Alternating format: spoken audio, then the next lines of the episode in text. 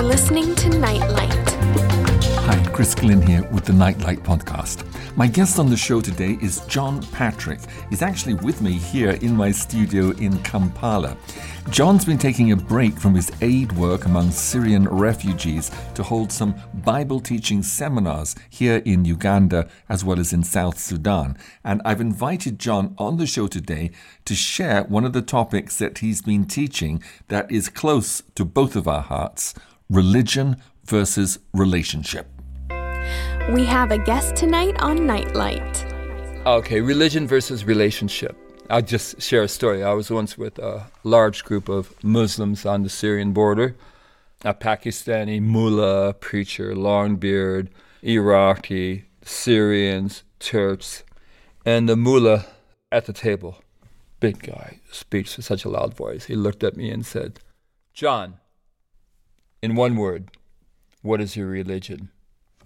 The restaurant went silent. All eyes were on me. and I knew if I said Christian, that would be the end of the subject. I'm classified. Hmm. But I said relationship. And I believe my religion is relationship. We'll explain that later. Mm-hmm. It took everyone back. It took him by surprise. I believe we all need to have a living relationship with God. Right. Then he went on pontificating. I see what you mean. Yes, the rituals and that. And it turned out to be a really beautiful testimony. And I said, Yes, the bottom line of my religion is something Jesus the Messiah said. John 15, 13. Greater love has no man than this, that a man lays down his life for his friends. That's why we're here on the border, risking our lives. It's a sobering thing sometimes to go close to a war zone. We heard the Russian jets bombing, like when one bomb, must have been five kilometers away, when a bomb drops, you just freeze. And you hear the other one, then the other one. And it's a very terrifying thing I'm sure. in some ways. Or you hear the the shots of people shooting at people trying to come across the border. The border guards, they don't want people to leave Syria. They shoot to scare them. But just the sound of a bullet, when you've seen so many burnt people, injured people, we've, you know, in the area we worked, there's over 90,000 young men mm-hmm. without arms and legs and that living in these big homes. Horrible. To me, that's the fruit of religion Yes. thinking your religion is right. So religious wars throughout history have left so much destruction behind them. That's right. And that comes from not having a relationship with God. Mm-hmm.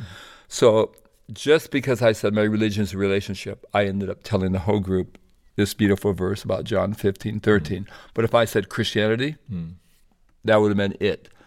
So why do I say my religion is relationship? For me, religion is our attempt to reach God. Most religions who are trying to work our way to God. But Jesus is so different. Jesus is God coming to us. And you have to say, who is Jesus besides the Son of God? It says he's the perfect image of God. Hebrews one third. If we want to know God, we have to go through Jesus. That's right. And I think we as Christians, too often, we read the Bible, like we read the Old Testament, we read David, Moses. We need to read them through the eyes of Jesus. We need to interpret the Old Testament mm. through Jesus, not just take Moses at face value, but Jesus' words have so much value, so much more. So, a, story I like to tell is Matthew 17, 1 through 5. God's view on the subject. So at the sixth days, Jesus took Peter, James, and John, his brother, and brings them up into a high mountain, and he was transfigured before them, and his face did shine as the sun, and his raiment was white as the light. And there appeared unto him Moses and Elijah talking to him. I would have loved to heard what they talked about. So there's Moses representing the law, Elijah, the prophets. Then answered Peter and said unto Jesus, Lord, it's good for us to be here. If you will, let us make here three tabernacles. Mm-hmm. Often, when man meets the divine, he wants to have build something, do a work. But really, when we meet the divine, Jesus says, If a man obey my words, if a man love me, me and the Father would come and live in him, commune with him. John 14, 23. Mm-hmm.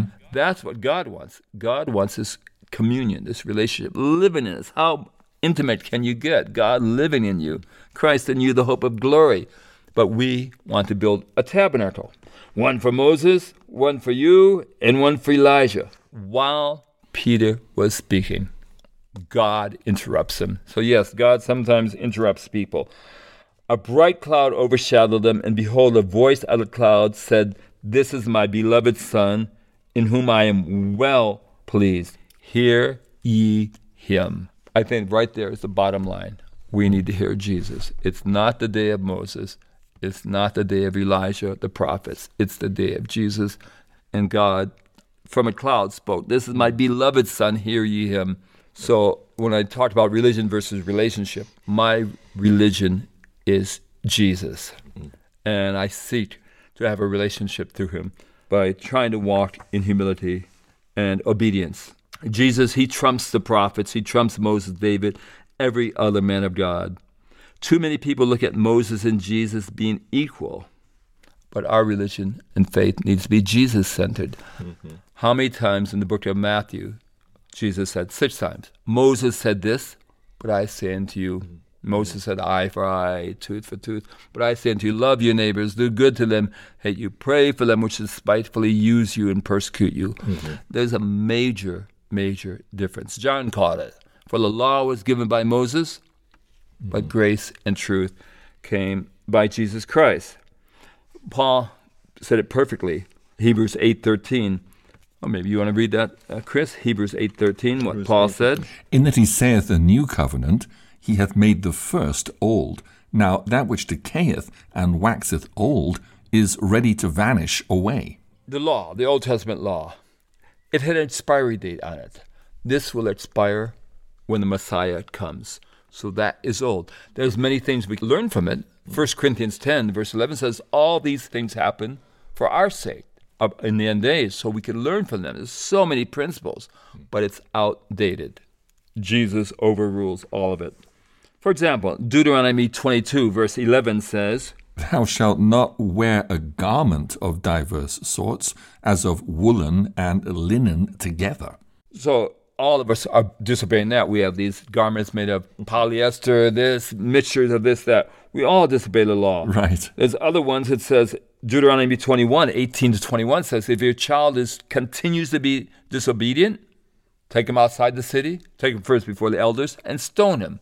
It's obvious we do not obey the Jewish law. So we mentioned those verses in Matthew 5, six times Moses said, you know, this, I say that. Jesus expects us a lot more from us than not just murdering someone. Right. He wants to be loving, kind, and patient. Like Moses said, Thou shalt not murder. Jesus said, Thou shalt not be angry with thy brother. Mm-hmm. So it's way more. So some people say the laws of Jesus are easier. No, they're more difficult because we have to be ruled by love. That's right. It's not just don't murder, don't hate. It's being kind. Don't even be angry, Jesus says. Mm. So we are free from the law. Acts 13:39. It says, "And by him all that believe are justified from all things, from which he could not be justified by the law of Moses." Amen. Romans 3:20 and verse 28 said the same thing. Therefore, by the deeds of the law, there shall no flesh be justified in his sight, for by the law is the knowledge of sin. Therefore, we conclude that a man is justified by faith without the deeds of the law. So it's all by faith, not the deeds of the law. Galatians 3:13, Galatians 4:24, 1 Timothy 1:9, John 7:19, all these verses are talking about how the law is outdated. It goes on and on. So, Jesus is my religion. Usually, for a religion, you need a set of canon, like rules. You need a sacrifice. Mm-hmm. You need um, a temple. Mm-hmm. And you need a high priest. Normally, you look at Hindu religion, Buddha religion, they have all these Jewish religion, Islam, you have all these things. Jesus is our canon. He is the Word. Jesus is the Word made flesh both in John 1 14 and Revelation 19 13. When Jesus comes back, he's called the Word of God. Mm-hmm. And Jesus simplified the Old Testament, very made it very easy. Matthew 22 37 to 40. Jesus said unto him, Thou shalt love the Lord thy God with all thy heart and with all thy soul and with all thy mind. This is the first and great commandment. And the second is like unto it, Thou shalt love thy neighbor as thyself. On these two commandments hang all the law and the prophets.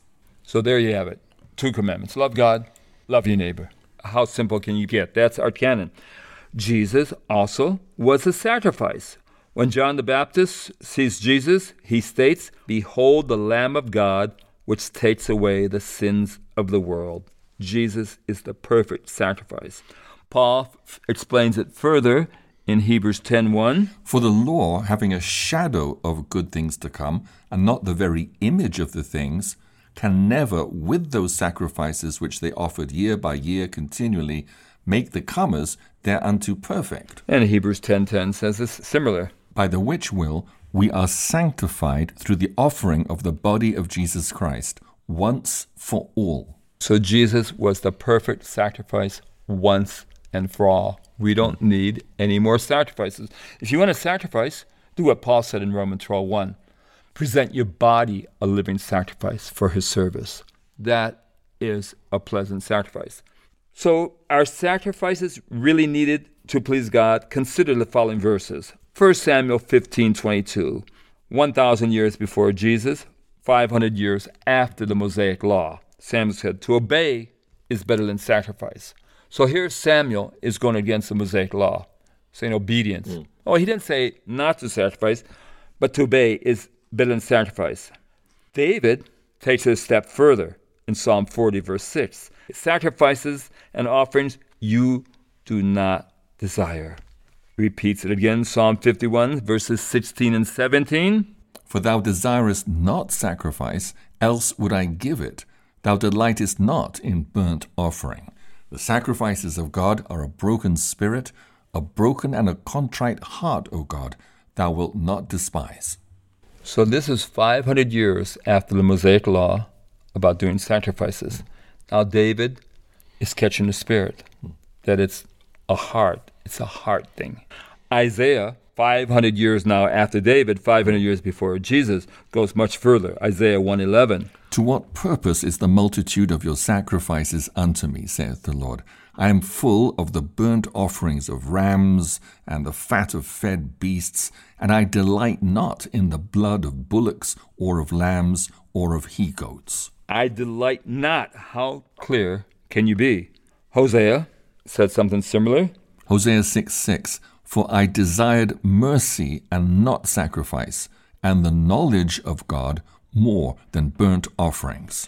Jesus repeats Hosea when he says in Matthew 9:13, "I will have mercy and not sacrifice." So the days of sacrificing lamb uh, animals are over, or whatever sacrifice for our sins. The only sacrifice you can give him is a broken heart, a contrite spirit, and giving your body in loving service. You are the temple of the Holy Ghost. So give your body, and you are the temple of the Holy Ghost. Let him abide in you. That is the perfect sacrifice. So here we have Jesus is the Word, He's the sacrifice. And again, Paul somehow always repeats what Jesus says in a very clear way. For it is not possible that the blood of bulls and of goats should take away sins. That's in Hebrews 10 1 through 4. So it's impossible. So Jesus totally undid the need for any type of sacrifice through his grand act of self sacrifice on the cross. But sometimes we feel our mistakes separate us from God, but our mistakes are very minor compared to what some of God's greats have done. Have you ever killed a man? David did to get his wife. Mm-hmm. The Apostle Paul used to be killing Christians. Obviously, you can never be too bad for Jesus. But there are consequences for our sin, as you mm-hmm. saw in the life of David. But God sees our mistakes as things that can bring us closer to Him, unto a new relationship with Him. Personally, I think some of my mistakes in my life were my best teachers. Mm, mm. They showed me I needed God. I couldn't depend upon some uh, greatness I thought I have or some goodness I was trying to cling on to. So if we humble ourselves and repent of our wrongdoings, God is close to the brokenhearted, those who realize there's nothing good in themselves. Another type of sacrifice Jonah talked about when he was in the belly of the whale mm. in Jonah chapter 2. Verse 9 But I will sacrifice unto thee with the voice of thanksgiving. I will pay that that I have vowed. Salvation is of the Lord. That's a wonderful sacrifice, when, especially when you don't feel like it, when you're feeling bad, just being thankful. Hebrews 13, 15, Paul echoes the same. By him, therefore, let us offer the sacrifice of praise to God continually, that is, the fruit of our lips, giving thanks to his name. Amen. Off the sacrifice of praise. It's a sacrifice, especially when you don't feel it. encouraging you how very dearly Jesus loves you. You're listening to Nightlight. Okay, so what about the temple? First of all, temple sacrifices we see are no longer needed, but the temple itself also is no longer needed, as we see in John chapter 2, when Jesus went into the temple and threw over the tables and chairs, mm-hmm. drove out the money changers, and when talking to the Pharisees, said, Destroy this temple. Mm. And in three days, I will build it up. And the mm-hmm. Pharisee said, How can you do that? 46 years we build it. Mm-hmm. And Jesus spoke of the temple of his body. So he is the temple. And so are we. We're all part of this temple. There's a good verse on that, 1 Peter 2, verses 5 through 7. Ye also, as lively stones, are built up a spiritual house and holy priesthood to offer up spiritual sacrifices, acceptable to God by Jesus Christ. Wherefore also it is contained in the Scripture Behold, I lay in Zion a chief cornerstone, elect, precious, and he that believeth on him shall not be confounded. Unto you therefore which believe, he is precious.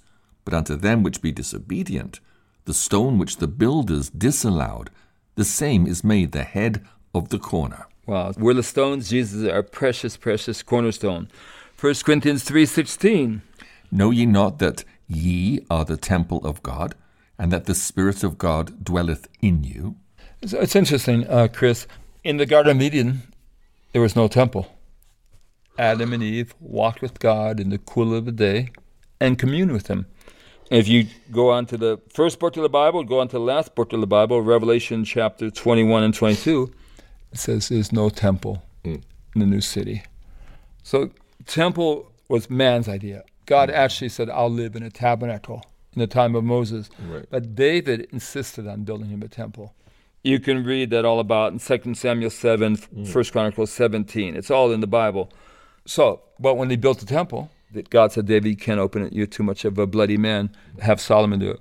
When the temple opened, mm. God appeared in all his glory. Mm. That's an example of God accommodating with mm. man. Temples were not his idea. Stephen said right before uh, he was stoned, Howbeit the Most High dwelleth not in temples made with hands. God lives in a sparrow more than he lives in a temple. God lives in life. I love this idea of God accommodating humans. Mm-hmm. Remember when uh, Israel wanted a king? Mm-hmm. Do you remember what God told Samuel? It was like in wanting a king, God and Samuel talking, they're rejecting you, God. They want a king. And God says, look, the king will take away your sons to war, your daughters to this. Mm-hmm. It's not a good idea. Right. What happens when David and Solomon are anointed? When Solomon's anointed king, God appears again in his glory. This shows that even if we make that bad decisions, hmm. go away from God, God will still come hmm. and be with us. Hmm. So it's a wonderful thing about God, how loving He is to us. So there we have Jesus, the temple. Now, Jesus, the high priest. John 14, 6. Jesus saith unto him, I am the way, the truth, and the life. No man cometh unto the Father but by me. And then Paul further explains it better again, Hebrews 9:11. But Christ, being come an high priest of good things to come by a greater and more perfect tabernacle, not made with hands, that is to say, not of this building. So now we have the high priest, Christ the high priest. So in the old days, temples, the high priest, that's where God met with man. Mm. Only the high priest could go into the holy holies. If we wanted to meet God, we went to the temple. Now, in order to meet God, we just go straight to Jesus. God, He's our temple, He's our everything, He's our religion. God wants intimate relationship with us, which is more important than our religion or our denomination. John 15, 4, abide in me and I in you. How intimate can you get? Mm. Christian spirituality is boiled down to this simple premise love God and love others as yourself. But then Paul makes it even simpler in the New Testament. In Galatians 5:14, Paul says, For all the law is fulfilled in one word, even in this, thou shalt love thy neighbor as thyself. Why did Paul skip the first commandment Jesus gave to love God? Why this apparent contradiction? Why did Paul find the liberty of only partially quoting Jesus? Paul just says focus on loving others and you will get it all. But Paul is not alone here. James and Peter say the same thing. James 2 8. If ye fulfill the royal law according to the scripture, thou shalt love thy neighbor as thyself, ye do well. Again, James just goes for part two hmm. love your neighbor. 1 Peter 4 8. And above all things, have fervent charity among yourselves, for charity shall cover the multitude of sins. So he didn't say, above all things, love God with all your heart, soul, and mind. He said, above all things, have fervent charity. Okay, let's see what John, John, who the disciple who spent so much time with Jesus, see what he would say about this. 1 John 3:14. We know that we have passed from death unto life, because we love the brethren. He that loveth not his brother abideth in death. Not because we love God. We pass from death to life because we love the brethren. Why are they changing what Jesus said? Are they changing what Jesus said? Look what John says a bit later. 1 John 4 20 to 21. If a man say, I love God, and hateth his brother, he's a liar. For he that loveth not his brother whom he hath seen, how can he love God whom he hath not seen? And this commandment have we from him, that he who loveth God love his brother also. Work on your love for one another, and we will see how much you love God. Your love for God is null and void if you don't love your brother. The whole New Testament church starts teaching each other to focus on relational spirituality with a goal of loving others. It's all about relationship. The emphasis is to love others, love others, love others. The early church caught on to a very important principle. Our religion, our faith, is totally relationship, loving one another. Our spirituality is worked out in relationships we have with others, and our liturgy is serving one another. All over, you can see, serve one another with love. Serve, serve, serve, all over the epistles. Other centered love fulfills all the Mosaic law was trying to do. But why did they skip that first commandment? Why, why, why? Why? Well, I think they realize the danger is when you start with loving God, you often don't continue to the second commandment of loving others as yourself. Hmm. I think they realize that. Too often we love God to the point where we show disdain for others. Hmm. I love God so much that I can judge and condemn others. I love God so much I look down upon the Catholics or the Adventists or the they don't worship like us. We become just like parable of Luke 18, the scribe and the Pharisee. One man wouldn't lift up his eyes to heaven, uh, have mercy upon me, a sinner. Hmm. The other man said, Thank God I'm not like that man. We don't say the same words, but we so often we're judging others for not mm-hmm. being like us. Mm-hmm. We looked at, down upon others. We're just as guilty as that man. Mm-hmm. And Jesus didn't say, watch and criticize or watch and think you're better. He said, watch and Pray. pray. So I think often we, mi- we miss that. Sadly, throughout history, focusing only on loving God and failing to love others as ourselves led to horrible tragedies such as the Spanish Inquisition, witch burnings, crusades, ISIS, and all kinds of horrible violent acts because I love God. We did all in the name of our religion. The New Testament church says don't even think about how much you're loving God unless you're expressing it first and foremost through your love of others. Loving God can be outright dangerous if it leads you to religious fanaticism and away from Jesus' heart of love. I see it all the time. I've seen it so many places where our love for God, we just look down upon others. So were Peter, James, and John and Paul contradicting Jesus? Okay, Matthew 22, 37 to 40, love God with all your heart, soul, mind, love your neighbor as yourself, was said to someone who was not yet a Christian, but to his own disciples at the Last Supper, Jesus gave them a new commandment. John 13, 34. A new commandment I give unto you, that ye love one another, as I have loved you, that ye also love one another. the new commandment really wasn't a new commandment because I think you know it was said in the Old Testament. love one another. But this new emphasis, our religion, the whole new covenant is built on this love one for another. That is our religion. And the greatest love is to lay down your life for mm. one another. John 15, 13. Greater love has no man than this, that he lay down his life for another. Does, didn't say that he loves God, that he lays down his life. Of course, to get this love, you have to be loving God. Mm. But real love, real Christian spirituality is shown by how much you love others. This is so important. Many people have rejected Christianity because of the poor samples of the Christians. Mm-hmm. Gandhi said, I don't reject your Christ. I love your Christ. It's just that so many of you Christians aren't like your Christ. So we're actually the bride of Christ. That's mm. how much in love we're supposed to be. Wow. Thy maker is thy husband. Isaiah 54 5. And Hosea 2 19 and 20 said, and I will betroth thee unto me forever. Yea, I will betroth thee unto me in righteousness and in judgment and in loving kindness and in mercies. I will even betroth thee unto me in faithfulness, and thou shalt know the Lord. Yeah, how often is that in our thoughts hmm. that we are really married to Jesus and we're not pleased Him as someone we're madly, madly in love with? Uh, Luke five thirty four said, and he said unto them, Can ye make the children of the bride chamber fast, while the bridegroom is with them? Here is this bridal language again. Romans 7 4. Wherefore, my brethren, ye also are become dead to the law by the body of Christ, that ye should be married to another, even to him who is raised from the dead, that we should bring forth fruit unto God.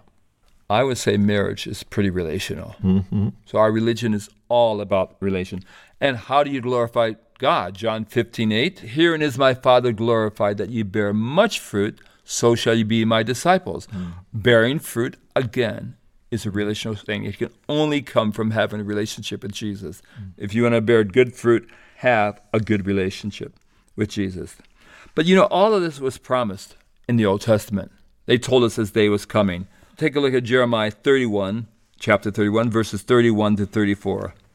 Behold, the days come, saith the Lord, that I will make a new covenant with the house of Israel and with the house of Judah, not according to the covenant that I made with their fathers in the day that I took them by the hand to bring them out of the land of Egypt, which my covenant they break, although I was an husband to them, saith the Lord. But this shall be the covenant that I will make with the house of Israel. After those days, saith the Lord, I will put my law in their inward parts, and write it in their hearts, and I will be their God, and they shall be my people. So here he is, God saying, I was as a husband to them. Ezekiel chapter 16, you find the same language. I was married to you, Israel, but you left me and you played the whore. Ezekiel 36, verses 26 and 27, also talks about this new covenant. A new heart also will I give you, and a new spirit will I put within you, and I will take away the stony heart out of your flesh and I will give you an heart of flesh, and I will put my spirit within you, and cause you to walk in my statutes, and ye shall keep my judgments and do them. His spirit within us, relational. So here it is, a new covenant predicted in the Old Testament. It's all about relationship. But remember, neighbor love flows out of a heart filled with love for God.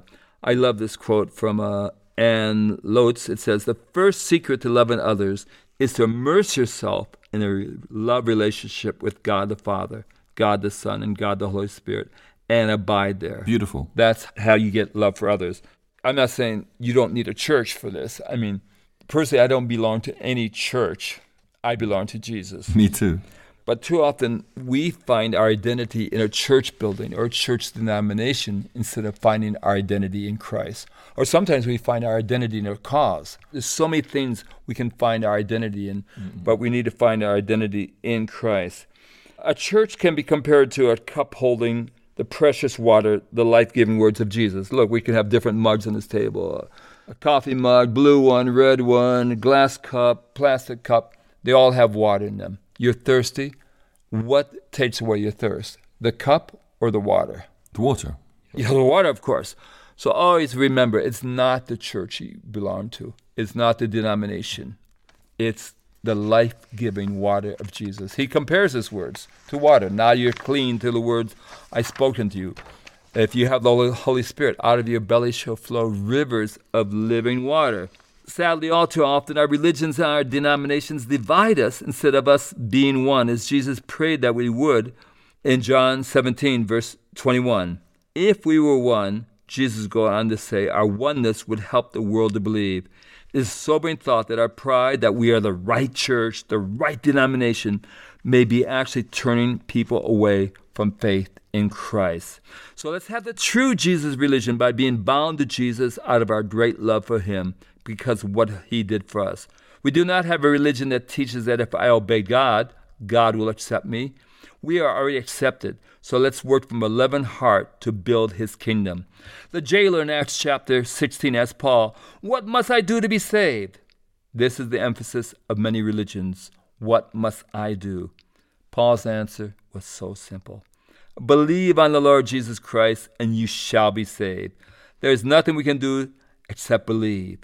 Jesus stated in John 6:29, "This is the work of God, that you may believe on him whom he has sent." And if you believe, and you will have a fruitful relationship with Jesus and bear much fruit unto him. And that is how his Father is glorified by bearing fruit. Thank you so much, John Patrick. John is author of Triumph in Tribulation, which you can easily search for and find on Amazon, and which will be a topic for an upcoming show. That's all for now. I'll be back very soon with another Nightlight podcast. Until then, may God bless and keep you in close relationship to Him. Bye for now.